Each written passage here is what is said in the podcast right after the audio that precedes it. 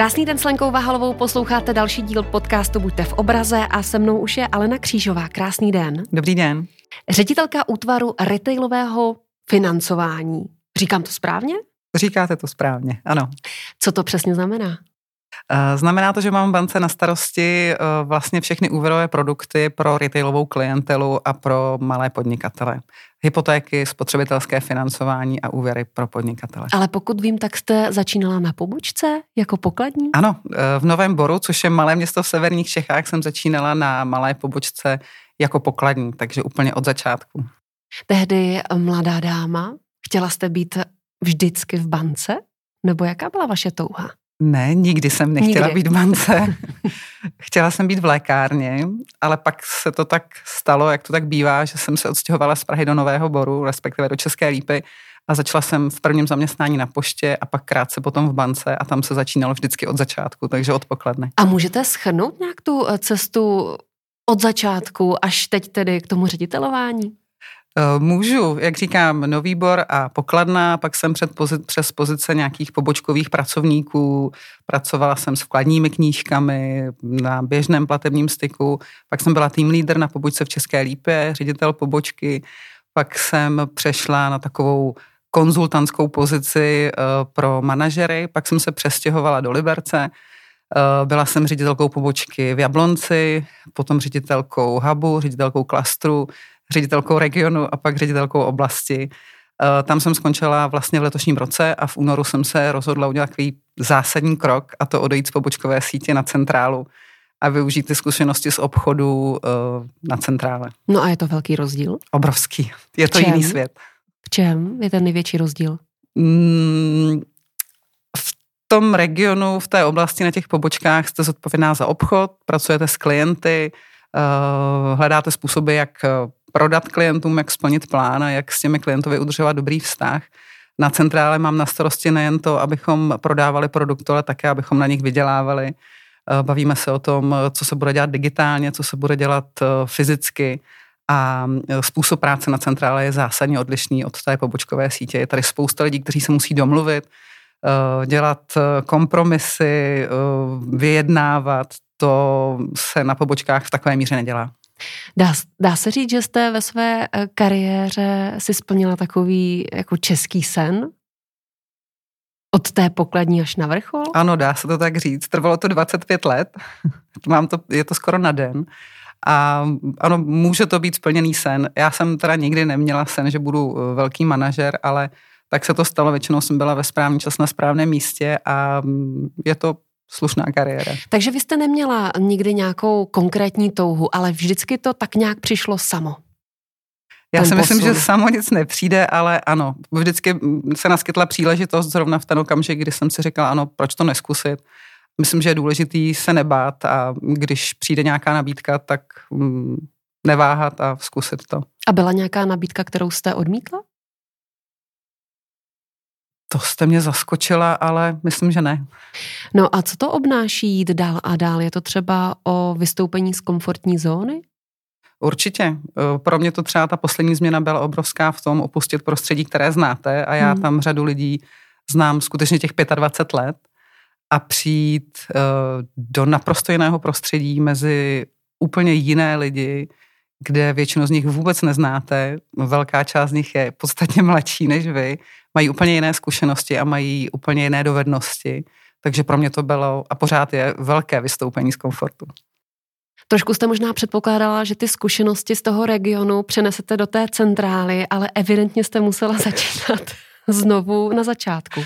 Ano, já pořád začínám, protože ta, ty znalosti, které jsou potřebné k tomu, eh, aby člověk mohl být eh, úspěšný a prosadit to na ústředí, jsou odlišné od toho, co potřebujete jako manažer v pobočkové síti. Tam pracujete hodně s lidmi, je důležitá jejich motivace, eh, taková nějaká péče a tady na centrále jsou moji kolegové velmi samostatní, jsou velmi motivovaní sami od sebe a tady potřebujete spíš rozumět souvislostem, vědět, za kým jít, kde je potřeba prezentovat a co, abyste byli, aby ten váš nápad třeba mohl projít a mohla jste ho prosadit, takže je to jiný způsob práce. Vypadáte velmi optimisticky. Zažila jste vůbec někdy ve své kariéře nějaké krušné chvíle, kdy jste si řekla, já už to asi dělat nebudu?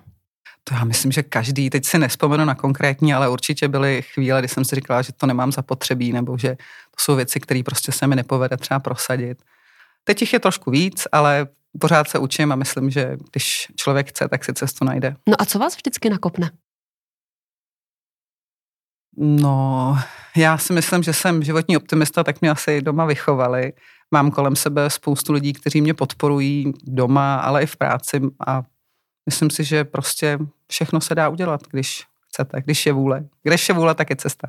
Chápu to správně tak, že vždycky pod sebou máte, nebo alespoň v posledních letech, nějaký tým, to znamená, zodpovídáte za skupinu lidí. Ano který musíte správně rozdat práci, úkolovat je, zároveň s nimi partneřit. Jak se tohle dá zvládnout? Já myslím, že klíčem a za ten celý můj pracovní život se mi to potvrzuje, je být eh, velmi transparentní, být, být otevřený, uh, srozumitelný pro lidi a mm, to je asi to nejdůležitější. A neriskujete, že se to třeba otočí proti vám, když jste až příliš upřímná? Mm-mm. Ještě se to proti mě neotočilo. Nikdy se to nevymstilo. Je nějaká pozice za tu vaši kariéru, která byla takzvanou srdcovkou? Třeba když jste byla v Jablonci? To jste trefila hřebíček na hlavičku. Jo, jo. Um, Jablonec mám jako hluboko v srdci. Asi to byla první taková větší manažerská pozice. Byl to tak správně velký tým, nebo správně malý tým. Uh, možná to bylo i dobou, věkem. Přišla jsem po, po krátké mateřské, když jsem byla s dcerou, takže mm, na Jablonec vzpomínám moc ráda. Co vám banka dala a co vám vzala naopak? Já dělám v bance celý život. Uh, jsem tu 26 let, takže vlastně asi nepřeháním, když řeknu, že všechno, co umím, tak jsem se naučila v bance.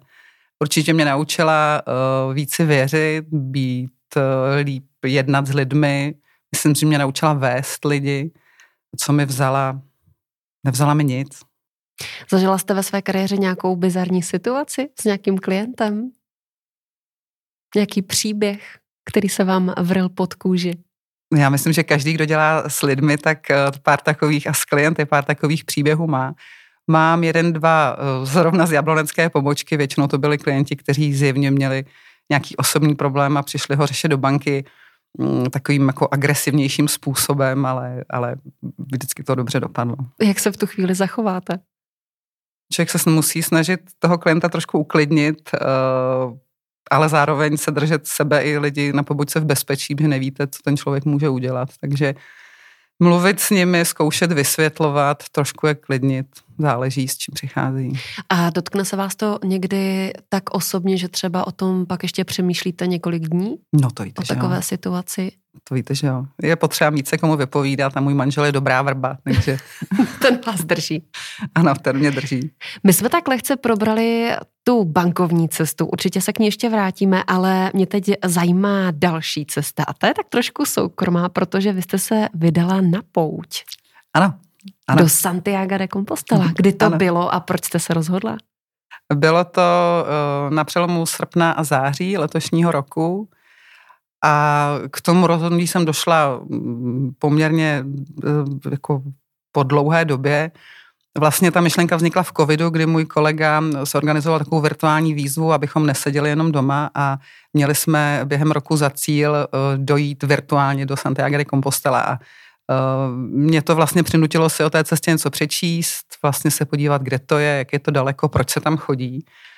A pak jsem, víte, jak to bývá, pak ty informace k vám přicházejí, pak jsem s chodou okolností v programu eh, bankovním eh, mezi firmního mentoringu měla mentý, která mi říkala, já zrovna teďka odcházím na pouť do Santiago de Compostela.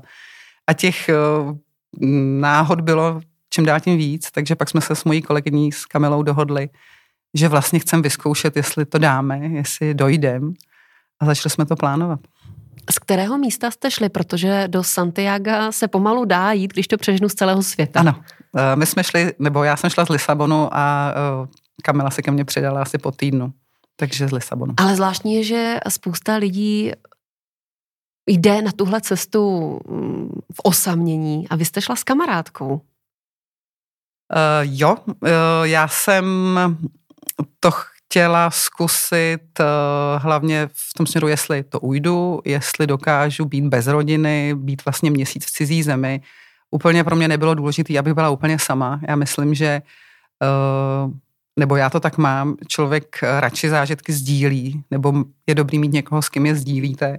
A když víte, s kým jdete a že, že s ním vydržíte, tak si myslím, že je to úplně fajn. Užila jsem si i ten týden o samotě, musím říct, že jsem nakonec ráda, že to tak dopadlo, protože nevím, kolik lidí bylo někdy úplně samo, osm dní, já nikdy. A byla to zajímavá zkušenost. No, jsem byla v Americe měsíc a půl. Tak to... A bylo to docela dlouhý. No, a toho jsem se bála, aby to nebylo dlouhý, takže týden stačil a pak už jsme se to užili, ve dvou byla určitě větší sranda. A, a mě skoro nejvíc zajímá ten týden, protože hmm. spousta lidí, já zrovna mám kamarádku, která každý rok absolvuje nějakou cestu, vždycky si vybere jiné místo, odkud vychází, jde do Santiago de Compostela, ale vždycky jde sama. A mě zajímá ten moment, když je člověk sám. Přijde si na jiné věci, než když je pořád někde ve společnosti lidí, s rodinou a tak dále? Uh, určitě, ale na přemýšlení máte čas, i když jdete s někým, protože my, byť jsme šli dvě, tak uh, věřte tomu nebo ne, tak jsme 80% času mlčeli, protože mm. ono nevydržíte s někým mluvit celý den, mm. i když ho dobře znáte. Takže ty myšlenky vám jedou nebo jeli mi stejně, když jsem šla sama, jako když jsme šli ve dvou.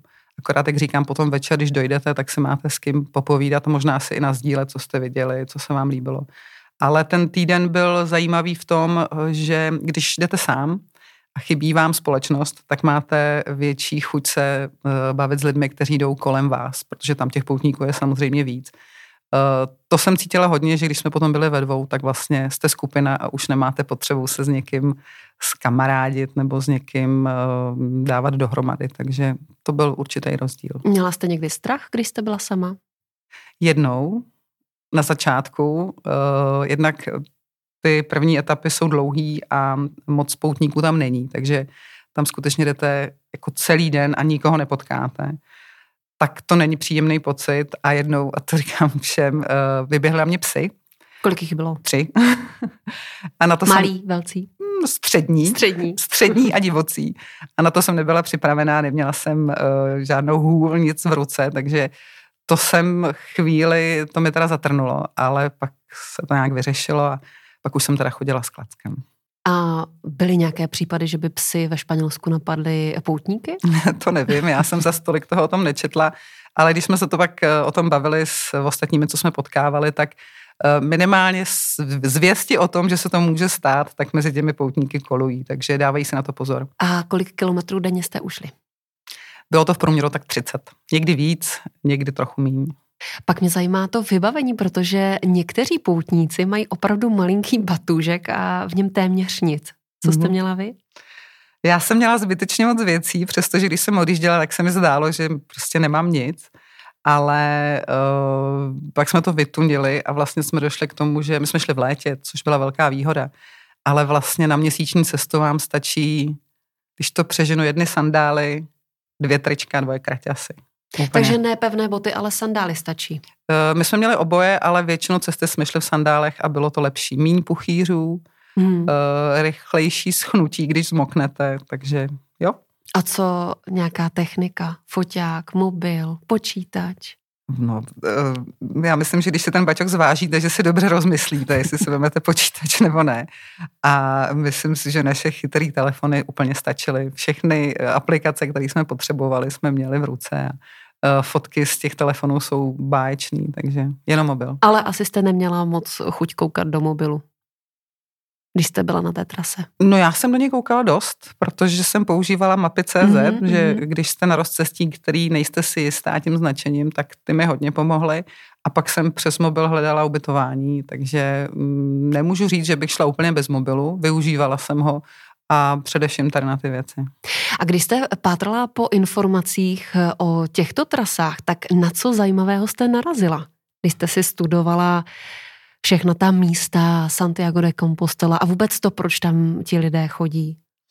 Tak celá ta uh, legenda je zajímavá Uh, mě ale vlastně asi nejvíc zarazilo, kolik lidí z mého okolí nebo z banky tu cestu vlastně šlo, nebo má to v plánu, uh, jaký kdo šel úseky, protože vlastně najednou se začaly kolem mě objevovat lidi, kteří mi říkali, já jsem to šel a teď to jdu a mám to v plánu. Že to hodně lidí zná, je to opravdu jako fenomén, takže to mě vlastně překvapilo nejvíc. A ta nejčastější motivace, proč se vydali na trasu? Já vlastně nevím, asi si to zkusit, eh, být chvíli sám ze sebou, vypadnout z toho kolotoče, který má člověk doma a v práci. Eh, to byly asi nejčastější důvody. Chodí určitě lidi, kteří řeší nějaký problém a doufají, že ta cesta jim v tom pomůže. Eh, my jsme to měli hodně o tom, co tělo dovolí, kam dojdem, jestli nám to tělo dovolí. Takže ty motivy jsou různý. No a vaše největší motivace? Moje největší motivace, mm, jestli zvládnu měsíc bez rodiny, jestli jsem schopná ujít 700 kilometrů, vlastně zařídit to, mm, projít to bez nějakých jako problémů. Takže já jsem byla nejvíc zvědavá, jestli to dám. A ten pocit, když jste to dala?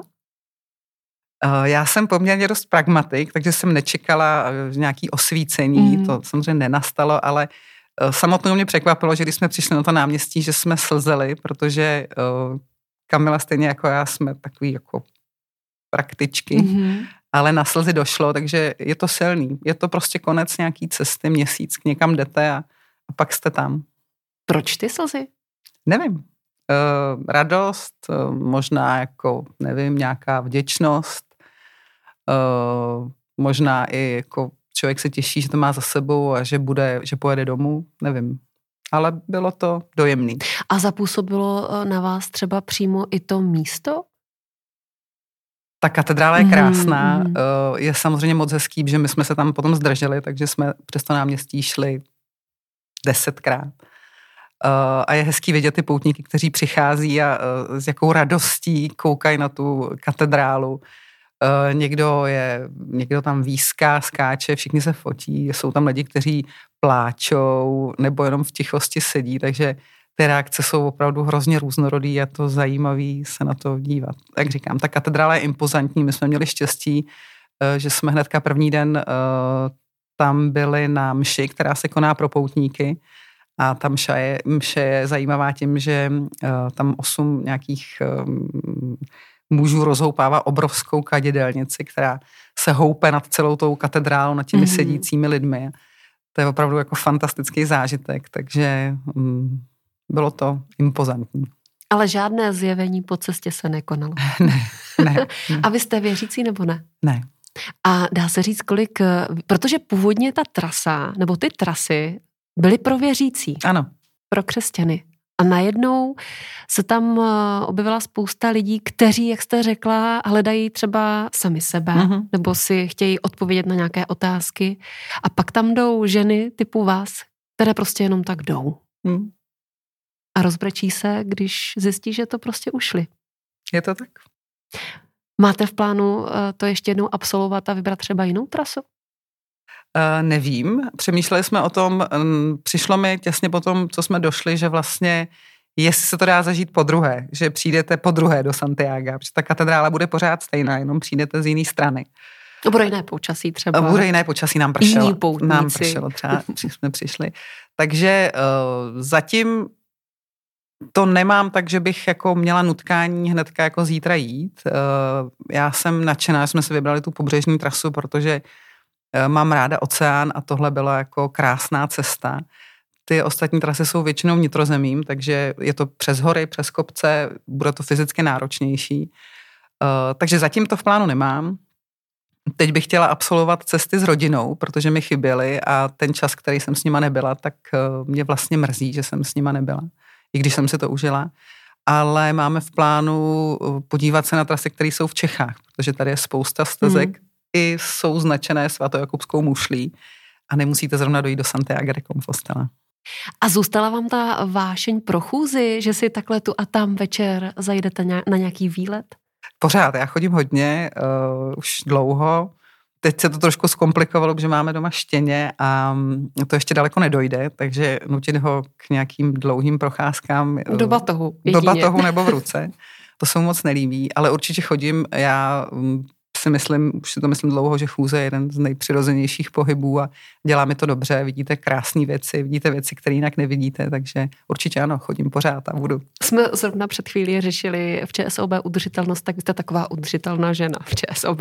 Když si odnesíte ty denní cesty z Liberce do Prahy autem, tak pravda, ano. To je pravda. Kolik kilometrů tak průměrně nachodíte třeba za týden?